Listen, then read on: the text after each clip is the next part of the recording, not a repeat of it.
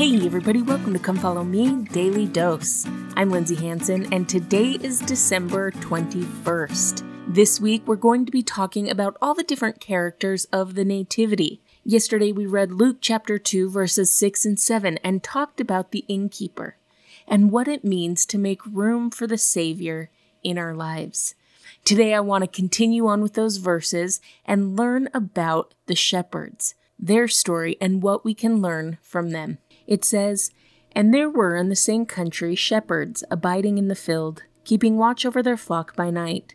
And lo, the angel of the Lord came upon them, and the glory of the Lord shone round about them, and they were sore afraid. And the angel said unto them, Fear not, for behold, I bring you good tidings of great joy, which shall be to all people. For unto you is born this day in the city of David a Saviour, which is Christ the Lord. And this shall be a sign unto you Ye shall find the babe wrapped in swaddling clothes, lying in a manger. And suddenly there was with the angel a multitude of the heavenly host, praising God, and saying, Glory to God in the highest, and on earth peace, goodwill towards men. And it came to pass, as the angels were gone away from them into heaven, the shepherds said one to another, Let us now go, even unto Bethlehem, and see this thing which is come to pass, which the Lord hath made known unto us. And they came with haste, and found Mary and Joseph and the babe lying in a manger. And when they had seen it, they made known abroad the sayings which was told them concerning this child. Now, I love the story of the shepherds, and I love the things that we can learn from this story. First of all, have you ever wondered why the shepherds?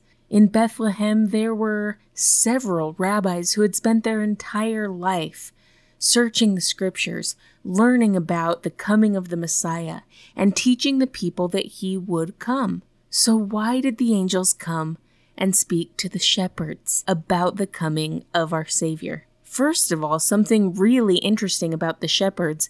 At the time the Savior was born, most of the shepherds that were in the area around Bethlehem were shepherds who were tending the temple flock. These were shepherds who were tending and preparing sheep to be sacrificed for atonement. They were looking for a male firstborn sheep without blemish so that it could be sacrificed. So it's fitting the angels would come to the shepherd to tell them of the birth of the firstborn male, who would be without blemish, and offer up the great sacrifice. In addition to that, I've found that in my life, Heavenly Father speaks to me most when I'm still and ready to hear Him. Think about these shepherds. Here it was, in the nighttime, most people were asleep, and yet the shepherds were awake. They were still. They didn't have a million things going on that the Lord would have to fight with to deliver his message. Instead, the shepherds were still. They were ready, and because of that, they were able to hear him. They were able to receive the greatest message that has ever been delivered. My friends, I believe it's the same in our lives. I believe that our Father in heaven has messages for us, revelation that He wants to give us every single day of our lives. But are we still? Are we ready? Are we in a place where we can receive the messages that He wants to give us? If so, if we take that time, if we make that opportunity, I believe that we will have greater opportunity to hear Him, as we've talked about so many times this year. One of the final things that I think we can learn about the shepherds is after they received the message, after they received the instruction, it says that the shepherd said, Let us now go. And then it says that they came with haste, meaning they were quick about it. They didn't say, "Oh, let let us wait till morning or let us wait and see what happens." The angel delivered the message and the shepherds acted quickly. What can we learn from the shepherds about their willingness to act quickly after receiving revelation? What does it teach us about the shepherd's willingness to act quickly in order to approach the Savior and to see him. It reminds me of the disciples who received word that Christ had risen. The scriptures tell us that they ran to the tomb.